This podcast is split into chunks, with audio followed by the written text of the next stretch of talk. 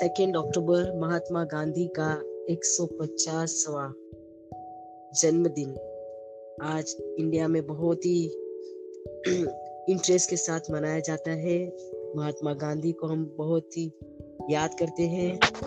नई जनरेशन है उनको तो महात्मा गांधी पैसे की नोटों के ऊपर दिखता है, उनका फ़ोटो लेकिन जो ओल्ड जनरेशन है, उनके साथ महात्मा गांधी की काफ़ी अच्छी मेमोरीज है। तो महात्मा गांधी ने अहिंसा के बारे में बहुत ही एक बड़ी मूवमेंट चलाई थी और पूरे विश्व में लोग चकित हो गए थे कि ये अहिंसा का मामला क्या है। हमेशा वायलेंस के सामने वायलेंस ही यूज़ करते हैं, लेकिन पहली बार महात्मा गांधी ने अहिंसा का रास्ता अपनाया। और वहीं से ये पूरे विश्व में अहिंसा नाम प्रचलित हो गया तो आज सेकेंड अक्टूबर हमने भी एक प्रोग्राम रखा था, अहिंसा परमो धर्म, जिस ग्रुप के साथ में जुड़ी हुई हूँ। और अब हंड्रेड लोग आज आए हुए थे और हमने गांधी जी के जीवन के मूल्यों के बारे में थोड़ी बातें की और अहिंसा को हमारे जीवन में कैसे उतारा जाए इसके बारे में हमने चर्चा की थी। खास करके जो वनस्पति जन्य आहार वाली जीवन शैली जीते हैं और साथ में वीगन लाइफस्टाइल अपनाते हैं, वो अहिंसा का रास्ता है। तो हम सभी को यही बता रहे थे कि अगर अहिंसा वाला जीवन जीना है तो ये वीगन जीवन ही सही है। तो अनिल शर्मा जी आपको वेलकम सौरभ घोष आपको भी वेलकम मैं हूँ डॉक्टर रूपा शाह. मैं मुंबई में रहती हूँ. मैं एक एलोपैथिक की डॉक्टर हूँ.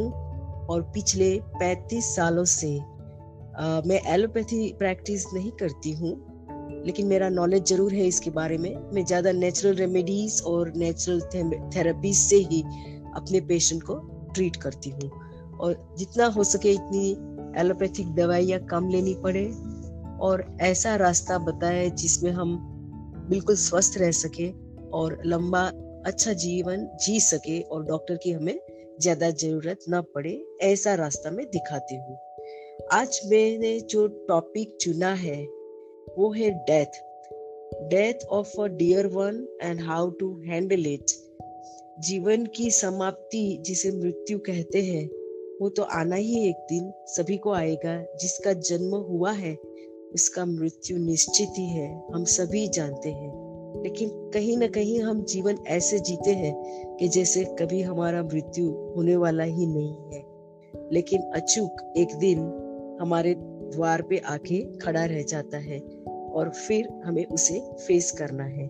तो हमारा सबसे पहला अनुभव मृत्यु का कब होता है? कहीं हम बहुत छोटे होते हैं घर में कोई बहुत ज़्यादा बीमार है और फिर हम देखते हैं कि कहीं धीरे धीरे कुछ हुआ और एक दिन ये चले गए। और हम छोटे हैं तो समझते नहीं है तो हमें बताया जाता है कि ये भगवान के घर चले गए। और हम भी सोचते रहते हैं, रात को सोते ये भगवान के घर से कब आएँगे वापस? आएँगे कि नहीं? लेकिन एक महीना होता है, दो महीना होता है, आते नहीं है वापस। फिर धीरे धीरे हम बड़े होते हैं तो भूल जाते हैं। कि कहीं है ये भगवान का घर? जब फिर थोड़े और बड़े होते तो पता चलता है कि ये कभी नहीं आने वाले हैं वापस। और ये है मृत्यु का अर्थ। हमारे डियर वंस गए, सो गए, वापस नहीं आने वाले हैं। फ्रेंड्स मैं एक डॉक्टर हूँ और मेरे लिए डेथ एक मैटर ऑफ़ फैक्ट हो जाता है। जीवन और मृत्यु का मेरा जो अनुभव है, वो बहुत ही डायरेक्ट होता है। क्योंकि कहीं कोई पेशेंट की मृत्यु होती है और कहीं मुझे न्यूज़ मिलते हैं कि ये पेशेंट ने एक नेचुरल बेबी अभी बर्थ हुआ और नेचुरल बर्थिंग हो गया और बेबी का बर्थ हुआ आज। तो बर्थ भी होता है मतलब जीवन किसी का जन्म हुआ और कभी उसी दिन मैं सुनती हूँ किसी का मृत्यु हुआ। तो मेरे लिए ये रूटीन बाबत हो जाती है क्योंकि मैटर ऑफ़ फैक्ट है कोई बहुत ज़्यादा बीमार है तो पता चल ही जाता है कि शायद कुछ दिनों के मेहमान है और अभी इनका मृत्यु होने वाला है। और जिनका जन्म होने वाला है वहाँ भी पता चलता है कि भाई ये ड्यू डेट आ गई है और बर्थ होने वाला है। फिर भी कहीं हम भी इंसान हैं और हम भी सेंसिटिव है और हमें भी आ, आ, ये मृत्यु का जो संवेदन है, वो काफ़ी छू जाता है।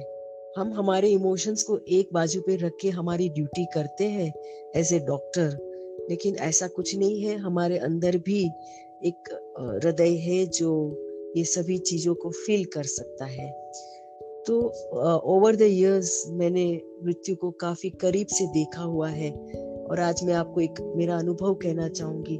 जब मैं मेडिकल स्टूडेंट थी, यानी कि आज से कम से कम thirty seven thirty age eight years हो गए, अड़तीस साल हो गए जब मैं मेडिकल टर्म कर रही थी। और खास करके इस बार ड्यूटी आई थी पीडियाट्रिक टर्म में, यानी कि छोटे बच्चों के वार्ड में। और वहाँ हमारे पास डायरिया के केसेस बहुत आते थे। डिहाइड्रेशन हो जाता है और बहुत गरीब माँ बाप अपने बच्चे को जब तक लाए कब बहुत देर हो चुकी होती है।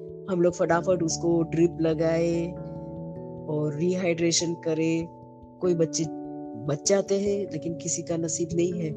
ऐसा ही एक बच्चा था जो एडमिट हुआ था। बहुत ही छोटा सा था, शायद एक सवा साल का होगा। बहुत ही गरीब घर के लोग थे और जल, बच्चे को लाए और हम लोग बस मेडिकल स्टूडेंट थे तो वहाँ खड़े रहते थे, देखते थे, हमारे हिस्ट्री नोट्स वगैरह लिखते थे ऑस्कल्टेट करते थे, यानी कि स्टेथोस्कोप से लेके उनके हार्ट बीट्स देखते थे। और हमारे नज़र के सामने मैंने वो स्टेथोस्कोप रखा हार्ट बीट सुन रही हूँ, सुन रही हूँ और बंद हो गए। और मैं एकदम शॉक हो गई। मैंने मेरे कलीग को बताया, अरे, सुन तो हार्ट बीट से कि नहीं? हार्ट बीट से कि नहीं? उसने भी देखा हार्ट बीट्स बंद हो गए। और मैं एकदम, मेरा मुँह ऐसे हो गया और मैं बच्चे को देखती ही रह गई। उसकी आँख आधी खुली हुई थी, आधी बंद थी और ऐसे लग रहा था अभी भी ज़िंदा है, अभी भी ज़िंदा है। और रियली मेरे लिए ये पहला अनुभव था कि मेरे नज़र के सामने एक बहुत ही छोटा बच्चा यू नो अपना अंतिम श्वास लेके चला गया। और मैं तो बहुत ही छोटी थी, उस समय कुछ बीस साल की होगी। और डॉक्टर पूरी बनी भी नहीं थी, सीख रही थी। फिर हमारे सीनियर पीडियाट्रिशियंस आ गए, फटाफट देखने लगे और फिर उन्होंने बहुत कोशिश की, लेकिन कुछ नहीं हुआ। उन्हों, उनको डिक्लेयर करना पड़ा कि ये ऑलरेडी बच्चा डेड हो गया है। और फिर जाके उसके फैमिली को बताना और उसकी माँ की आँखें अभी तक मैं नहीं भूल पाई, क्योंकि वो इतनी शौक में आ गई कि अरे, उसका बच्चा चला गया। थोड़ी जल्दी आ जाती तो कुछ कर सकती थी। तो ये डेथ का मेरा पहला अनुभव था, जो मैंने बहुत करीब से देखा। तब बहुत छोटे थे, उसको डाइजेस्ट करना इजी नहीं था और तब काफ़ी फिलोसॉफिकल हो जाते हैं कि एक क्षण में आप ज़िंदा होते हैं और एक क्षण में आप मृत्यु हो जाते हैं। आपका शरीर बिल्कुल मूव नहीं होता है। ये कौन सी चीज़ है जो शरीर को छोड़ के चली जाती है? ये हर चीज़ के बारे में हम सोचते रहते हैं। तभी से मैं बहुत सारे पेशेंट को देखती हूँ कैंसर पेशेंट्स को भी देखती हूँ। टर्मिनली इल रहते हैं, कभी बेड रिडन रहते हैं उनको विज़िट करते हैं, देखते हैं, बातें करते हैं। पता चलता है कि अभी अंत आने वाला है और उसके साइंस भी काफ़ी क्लियर रहते हैं और तब मुझे कुछ और भी विचार आने लगे कि हमें मृत्यु को कैसे हैंडल करना चाहिए। तो मेरे पर्सनल केस के बारे में जैसे मेरे एक डियर फैमिली मेंबर बहुत ही डायग्नोसिस हो गया था कि ये टर्मिनली इल है और अभी डेथ कभी भी आ सकता है। तब हमने सोचा क्या करना चाहिए? तो हमने उनको जेंटली इन्फॉर्म किया कि अब समय आ चुका है, अब शायद ज़्यादा समय आप नहीं हमारे साथ रह पाएँगे। ऐसा हमने जेंटली बताया और बहुत प्यार से कि आपको अभी जो भी किसी के साथ अपने मन की बातें करनी हो, वो ज़रूर कर लीजिए। ये ये न्यूज़ ब्रेक करना बहुत हार्ड है, लेकिन करना ज़रूरी है, क्योंकि अगर करेंगे तो अच्छा है। तो ये बहुत ही अच्छी बात होगी क्योंकि उन्होंने अपने मन की अंदर जो जो भाव थे, उनको जिन जिन लोगों को मिलना था, वो सभी लोग उनको मिलने आए। एक के बाद एक इन्होंने सभी के साथ क्वालिटी टाइम स्पेंड किया और हम जैन है तो हमारे जैन धर्म में हमेशा क्षमा मांगते हैं। हम लोग प्रतिक्रमण करते हैं, मिच्छामी दुक्रम करते हैं कि अगर हमारे से कोई गलती हो गई हो तो हमें क्षमा कर देना। तो ये भी उन्होंने किया और अपने जीवन और मृत्यु के साथ काफ़ी शांत मन से एक्सेप्टेंस धीरे धीरे कर लिया। और खास हमें बता दिया उन्होंने कि भाई आप में मुझे मेरा जीवन लंबाने की कोशिश मत करना। मुझे मशीन के साथ बांधना मत। मेरे शरीर में कोई नली डालना मत। मुझे रेस्पिरेटर पे मत रखना। ये सब उन्होंने हमें इंस्ट्रक्शन दे दी, क्योंकि बोले, एक दिन सभी को जाना है, अब मेरा समय आ गया तो कोई बात नहीं। लेकिन मेरा जीवन लंबाने की कोशिश नहीं करना। और मैं आपको कभी भी इसके लिए रिस्पॉन्सिबल नहीं करूँगी। उन्हें पता था कि हम डॉक्टर हैं तो हम कुछ ना कुछ तो करेंगे ही। हमारे हमारे से रहा नहीं जाएगा और हम कोई ना कोई मशीन कोई इंजेक्शन कोई ना कोई प्रोसीजर करेंगे उनके ऊपर तो उनका जीवन लंबा आने की कोशिश करेंगे। लेकिन कभी कभी इनका जो ये स्टेटमेंट है, उससे मुझे बराबर सोचने को आया कि हम उसका जीवन लंबा रहे हैं या उनका मृत्यु लंबा रहे हैं। मशीन के ऊपर रखे। तो ये आईसीयू में रखते हैं या मशीन के ऊपर रख देते हैं तो ये हम उनका जीवन नहीं, हम शायद उनका मृत्यु लंबा रहे हैं। तो फिर उनकी डेथ बहुत ही एकदम शांति से पीसफुली हो गई। हम लोग फ्लावर की रेमेडीज बनाते हैं तो कुछ अंत समय पे हमने उनको, हमारी ही फ्लावर रेमेडीज दी थी एक एक ड्रॉप देते थे so that you know his breathing is very peaceful and he gently you know stops breathing and हम अपने सब प्रियजन के आसपास यू नो उनके आसपास खड़े हैं प्रेयर कर रहे हैं और उनको हमने रिलीज़ किया। तो ये इस तरीका से हम अपने डियर वंस को बांधते नहीं है। उनको मोह में नहीं बांधते अभी उनके आगे जाने की जर्नी शुरू हो गई है और वो अब यहाँ से वाइंड अप कर रहे हैं। उनके मन में अलग अलग भाव आते हैं। पहले जैसे बोलते हैं डिनायल होता है कि ये मान नहीं सकते कि अब समय रियली आ गया है। बाद में थोड़ा गुस्सा आता है कि क्यों मेरा नंबर लग गया? बाद में अगर ये कोई भी इष्ट देवता में मानते हैं तो उसके साथ कुछ न कुछ डायलॉग रहते हैं मन के अंदर कि भगवान मुझे मेरे बेटे की शादी तक का जीवन दे दे या ऐसे इसे बार्गेनिंग कहते हैं। बाद में फोर्थ स्टेज में जैसे डिप्रेशन आ जाता है कि हाँ अब तो कुछ नहीं बचा, अब शायद जाने का समय आ गया। और लास्ट में फिर कंप्लीटली समझौता कर लेते हैं और फिर कहते हैं, ठीक है, मैं रेडी हूँ, अब जाने के लिए। तो ये है मृत्यु के समय के पाँच अलग अलग मन के जो अलग अलग भाव और स्टेज रहते हैं, उसके बारे में। तो मृत्यु समय के टाइम कुछ साइंस रहते हैं बॉडी के अंदर। तो ये साइंस के हिसाब से भी अगर हम पहले से उसे स्पॉट कर ले तो बहुत अच्छा है। आ, मेरे एक डियर वंस के केस में अभी हमने तीन हफ़्ते पहले ही देख लिया था कि ये साइंस आ चुके हैं और अब जाने का वक्त आ, आ बहुत नजीक आ रहा है। तो हमने घर के सारे लोगों को इन्फॉर्म कर दिया था खाली एक ही चीज़ के लिए कि अगर इनके ब्रीदिंग पैटर्न में कुछ बदलाव आ जाए तो हमें ज़रूर इन्फॉर्म कर देना। क्योंकि हम चाहते थे कि हम आ, उनको अच्छे से अच्छे ट्रांजिशन दे सके। हम इसे ट्रांजिशन कहते हैं। मेरे क्लिनिक में जब पेशेंट आते हैं कैंसर के पेशेंट होते हैं कभी टर्मिनली इल होते हैं। पूरे बॉडी में कैंसर स्प्रेड हो चुका होता है। हम जानते हैं कि एक दो महीने की बात है। तो ऐसे समय पे हम उसका मृत्यु सुधारने की कोशिश करते हैं उसे कंफर्ट देते हैं उसका जितना भी समय बचा है उसे क्वालिटी टाइम देते हैं। तो ये अपने जो भी अनफिनिश बिजनेसेस है, उसे खत्म कर सके, सबके साथ समाधान कर ले और फिर निकल जावे। तो इसके लिए हम इस तरह से उन्हें इंस्ट्रक्शन देते हैं और जेंटली समझाते हैं घर के लोगों को कि मृत्यु को हमें एक मित्र बनाना है, उसे हमें एक फ्रेंड बनाना है।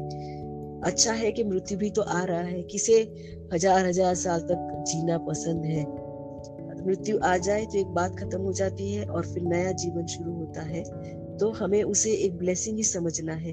और कभी पेशेंट बहुत टर्मिनली इल होते हैं, बहुत पेन होता है, उनके सफरिंग बहुत ज़्यादा हो चुकी होती है। तो अच्छा ही है कि मृत्यु आ जाए और इनको रिलीज़ मिल जाए। अभी मैं देखती हूँ पाँच पाँच छः छः साल तक पेशेंट कोमा में है घर के अंदर एक रूम रखा हुआ है, वो किसी को पहचानते नहीं है। और बहुत सारी केयर लेते हैं और ऑलमोस्ट लाइक वेजिटेबल के जैसे जीवन जीते हैं। तो हम भी प्रे करते हैं कि भाई यही अच्छा है कि इनको मृत्यु आ जाए।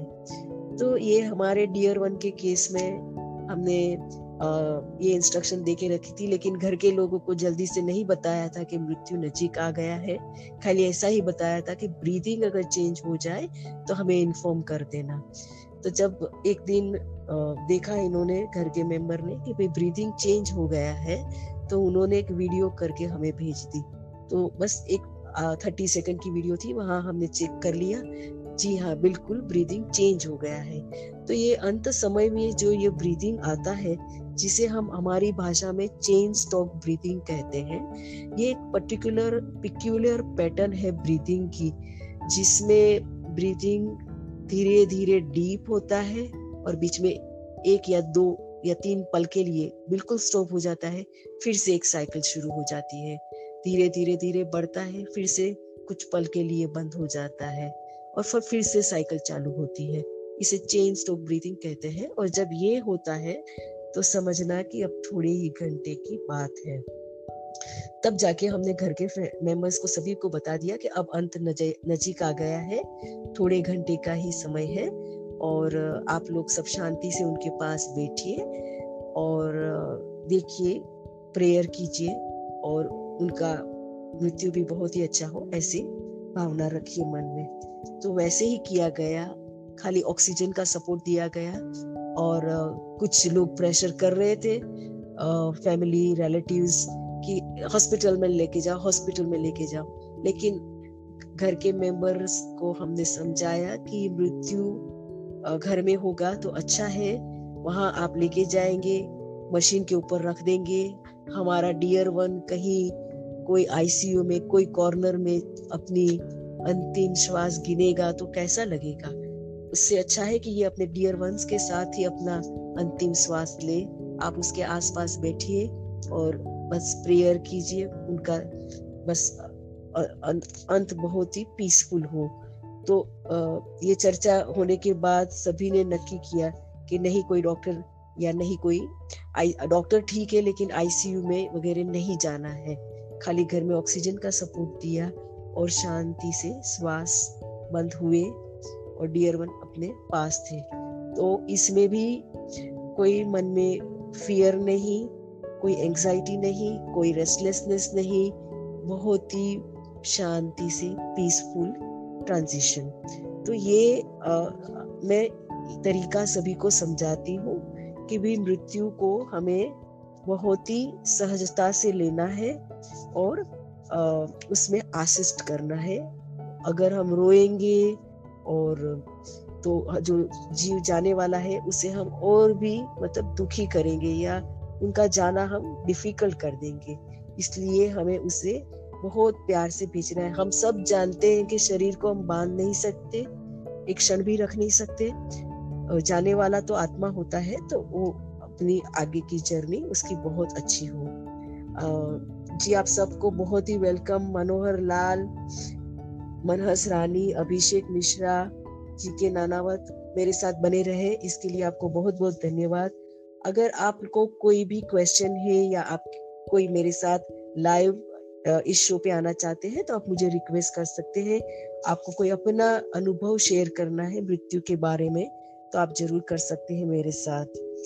मृत्यु को एक मित्र बनाना है और इससे बिल्कुल डरना नहीं है।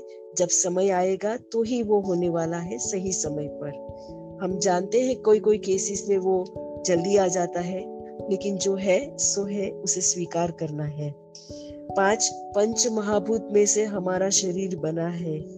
आकाश, वायु, तेज, पृथ्वी और जल। आकाश, वायु और तेज जैसे विलीन हो जाते हैं, हमें दिखते नहीं है। और पृथ्वी और जल जो शरीर है तो वो ऑलरेडी उसी में विलीन हो जाता है। हमारे साथ सूक्ष्म शरीर होते हैं, जैसे कि फ़िज़िकल बॉडी है, फिर इथरिक बॉडी है यानी कि प्राण शरीर है। उसके बाद जिसे बोलते हैं लोअर मेंटल ये तीन शरीर सबसे नीचे है, वो विलीन हो जाते हैं।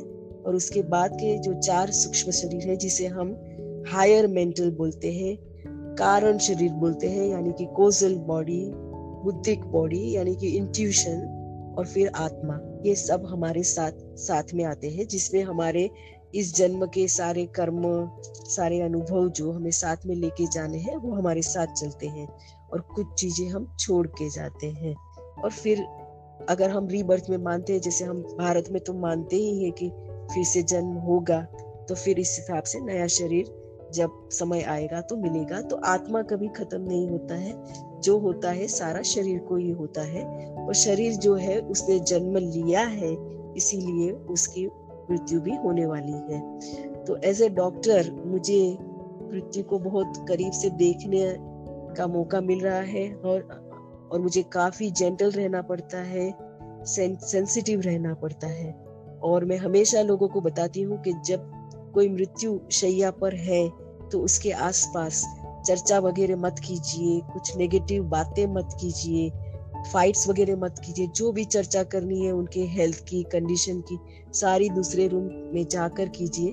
उनके यहाँ शांत वातावरण रखिए साफ़ सुथरा रखिए, कोई प्रेयर्स वगैरह चालू रखिए और साइलेंस रखिए। वो भी ठीक है और डियर वन शांति से उनके साथ बैठे या उनको कोई मन पसंद उनके भजन वगैरह है या ऐसा ऐसा कुछ चला है तो वो बिल्कुल ठीक है। लेकिन क्योंकि ये जो कुछ दिन होते हैं एंड के, ये सारे दिन में ये जो व्यक्ति के मन के भाव बहुत ही अलग टाइप के होते हैं और वो उनका आत्मा इन एंड आउट होता है in and out of the consciousness कभी शरीर में है, कभी नहीं है। इस तरह से चलता रहता है क्योंकि अब जाना है, लेकिन यहाँ है, लेकिन नहीं है। और कहीं और है उनके आँखों में भी आपको दिखेगा कि वो काफ़ी स्पेस में दिख रहे हैं या आप उनको बुलाने की कोशिश करेंगे तो वो शायद आपको रिकग्नाइज करे या न करे। एक जा, एक पेलनेस आ जाती है एक आँखों के अंदर ही जैसे हमें दिखता है कि अब अब समय आ गया है। तो ये है मेरे अनुभव मृत्यु के बारे में और अगर आपको कोई प्रश्न है तो you are most welcome Devendra Singh, आपको भी बहुत बहुत शुक्रिया आज जुड़ने के लिए मेरे साथ। आपको कैसा लगा ये टॉपिक आप ज़रूर बताना। और और भी कोई अच्छे टॉपिक्स और सजेशंस वगैरह होंगे तो आप ज़रूर बताना। मैं हूँ डॉक्टर रूपा शाह, मैं बॉम्बे में रहती हूँ।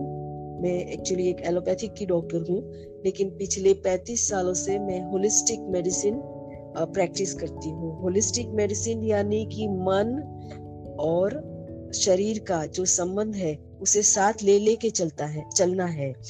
माइंड बॉडी और इमोशंस तीनों को साथ में लेके कोई पेशेंट को ट्रीट करना है। खाली बॉडी नहीं और खाली माइंड नहीं अलग अलग डॉक्टर नहीं, एक ही डॉक्टर सभी को साथ में लेके एक डायग्नोसिस करके फिर नेचुरली पेशेंट को ठीक करने की कोशिश करते हैं। और ऐसे कि उसका जो मेन कारण है, उसे ज़रूर ढूंढे, उसके बाद ट्रीटमेंट और भी अच्छी हो जाती है।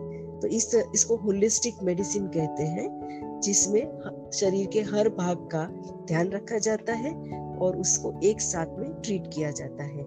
अगर कोई डिज़ीज़ का कारण मन के अंदर है तो उसको शरीर पे प्रभाव होने ही वाला है तो उसके मन के कारण को भी ट्रीट करना ज़रूरी है। तो उसके लिए मेरे पास कुछ फ्लावर रेमेडीज है, कभी होम्योपैथी या कुछ इमोशनल फ्रीडम टेक्निक या मेडिटेशन ये सारी चीज़ें मैं सिखाती हूँ और इस तरह से मेरे पेशेंट को ट्रीट करती हूँ। अगर मेरे कोई पेशेंट है जो कैंसर पेशेंट है और अभी भी डिज़ीज़ आगे नहीं बढ़ा है, तब मैं उनको बहुत शांति से पूछती हूँ तुम्हें क्या लगता है? तुम्हें जीना है या अंदर से तुमने ही मन बना लिया है कि अब चले जाना है? अक्सर मैं देखती हूँ कि कैंसर पेशेंट के अंदर मन में बहुत ही डीप सीटेड सैडनेस रहती है। बहुत ही सैड या कोई शौक लगा रहता है या जीवन ही ऐसा हाश रहता है कि अब जीने लायक नहीं रहता है। तो अंदर से ये काफ़ी दुखी रहते हैं और एक दिन पता चलता है इन्हें कैंसर हो गया। जैसे एक पेशेंट मेरे पास आया था, उसके स्टमक कैंसर हुआ था और बहुत ही एडवांस स्टेज में आ गया था। तो अब मैं क्या करूँ इसके साथ? तो मैंने खाली थोड़ी सी बातें की, तब पता चला कि इसको बिज़नेस में किसी ने बहुत बड़ा चीटिंग कर दिया था। और इसके बाद ये बहुत ही उदास हो गया और कुछ महीने में कैंसर आ गया। तो इसने अपनी जाने की इच्छा व्यक्त की और शरीर ने कोई डिज़ीज़ ऐसे लाके खड़ा कर दिया। तो पेशेंट को मैं चॉइस पूछती हूँ कि तुमने मन कैसा, तुम्हारा मन क्या कह रहा है? तो काफ़ी इसमें से लोग कहते, बस अब जाना है मुझे। तो ठीक है, मैं पहले जब यंग डॉक्टर थी तो मैं बहुत कोशिश करती थी कि उनको कैसे बचाऊं कैसे बचाऊं। लेकिन अब मैं जब मैच्योर हो गई हूँ, बड़ी हो गई हूँ तो मैं अब पेशेंट की जो डिसीज़न है कि उन्हें जाना है, मैं उसको भी रिस्पेक्ट देती हूँ। और अगर उन्हें जीना है तो उसको भी मैं रिस्पेक्ट देती हूँ, क्योंकि दोनों सही है। और we have to honour their choice and we have to assist तो मैं उनको बता देती हूँ कि आप जिस तरह से चूज़ करोगे, कोई बात नहीं, मैं आप दोनों तरह से आपको असिस्ट करूँगी हेल्प करूँगी। आपको जाना भी है तो भी मैं आपका ट्रांजिशन एकदम स्मूथ कर दूँगी पीसफुल कर दूँगी। आपको जो जो करना है अपने जीवन के बारे में, वो सारा आप आप अच्छे से वाइंड अप कर लीजिए और फिर जा सकते हैं। और अगर आप जीना चाहते हैं तो आपको कैसे डिज़ीज़ फाइट करनी है आपको क्या क्या ट्रीटमेंट करनी है मैं आपको वहाँ भी हेल्प करूँगी। सो so, ये मेरा तरीका है इसे माइंड बॉडी और इमोशंस तीनों को साथ में लेके होलिस्टिक मेडिसिन से हम ट्रीट करते हैं। होलिस्टिक डायग्नोसिस होलिस्टिक मेडिसिन और होलिस्टिक थेरापी तो ठीक है फ्रेंड्स अब टाइम होने को आया है 27 मिनट्स होने को आए हैं। तो आज का मैं, मेरा जो टॉक है डेथ और डाइंग पे और इसके बारे में अगर आपको और भी कुछ शेयर करना है तो मैं एक दो मिनट और रुकने वाली हूँ। तीस मिनट है तो तीन मिनट और है मेरे पास। उसके बाद गुड नाइट करूँगी आप सबको। डेथ के ऊपर हमारे यहाँ कुछ चर्चा वगैरह नहीं होती है फैमिली में। लोग काफ़ी डरे रहते हैं ओपनली बोलते नहीं है और डियर वंस तो उसको बताते नहीं है उससे छुपा रखते हैं तो वो भी मेरे हिसाब से सही बात नहीं है। उसको हम जेंटली ब्रेक कर सकते हैं न्यूज़ और प्रिपेयर हो सकते हैं। और ये एक समय ऐसा होता है जहाँ सब फैमिली मेंबर्स एक दूसरे के साथ जुड़ जाए और एकदम क्लोज आ जाए और यू नो स्ट्रॉन्ग बने। ये बहुत ज़रूरी है। नहीं तो आ, क्योंकि इसको छुपाने का या इससे इसको फेस नहीं करने का ये कोई तरीका नहीं है। और it always takes a man to cry सभी को, हम सभी को इमोशंस तो है ही। और हमें अगर रोना आता है तो उसमें कोई बुरी बात नहीं है। किसी के साथ हमने पचास, साठ साल जीवन गुजारा और अब उनके जाने की घड़ी आ गई है तो ये भारी होने वाला है। बहुत ही हार्ड होने वाला है। लेकिन समय किसी के लिए रुकता नहीं है। जब समय आता है तो बात हो ही जाती है। जब जो जो क्षण पे मृत्यु लिखा है, जब अंतिम श्वास लिखा है तो तब वो होने ही वाला है। तो उसे हम नहीं रोक पाएँगे। तो और फिर हम जानते भी तो है कि हमारा भी नंबर लगने वाला है एक बार। तो इसके कारण इसे हमें फेस करना है एक्सेप्ट करना है। ये बहुत ज़रूरी है। और अगर आपके पास चॉइस है तो आपके डियर वंस को आप नेचुरल डेथ देना पसंद करो। मशीन और आईसीयू के साथ उनका जीवन लंबाने की कोशिश मत करो। वहाँ वो बहुत अकेले हो जाएँगे, उनके पास हम नहीं रहेंगे जब वो चले जाएँगे। तो इससे अगर हो सके तो मैं जानती हूँ सभी केस में ये नहीं हो सकता है, लेकिन अगर आपको ये चॉइस मिले तो आप कोशिश कीजिए कि घर में ही उनके अपने प्रिय बेड के ऊपर बिस्तर के ऊपर, जो उनका फेमिलियर जगह है, जो उनको पसंद है, वही अगर वो अगर अपनी अंतिम श्वास ले तो ये अच्छा रहेगा उनके लिए। तो ठीक है मित्रों, आज आप सब मेरे साथ जुड़े, इसके लिए आपको बहुत बहुत धन्यवाद लगता है आपको कोई भी क्वेश्चन नहीं, आप खाली सुन रहे हैं, शांति से और शायद बहुत सारा सोच रहे हैं, क्योंकि मैंने बहुत ही अलग सा टॉपिक आज लिया था। और इसकी सारी इंफॉर्मेशन मुझे जो इस इतने सालों में सीखने को मिला, वो मैंने आपके साथ शेयर किया। और आपको अगर ये एपिसोड अच्छा लगा है तो आप ज़रूर इसे शेयर कीजिए।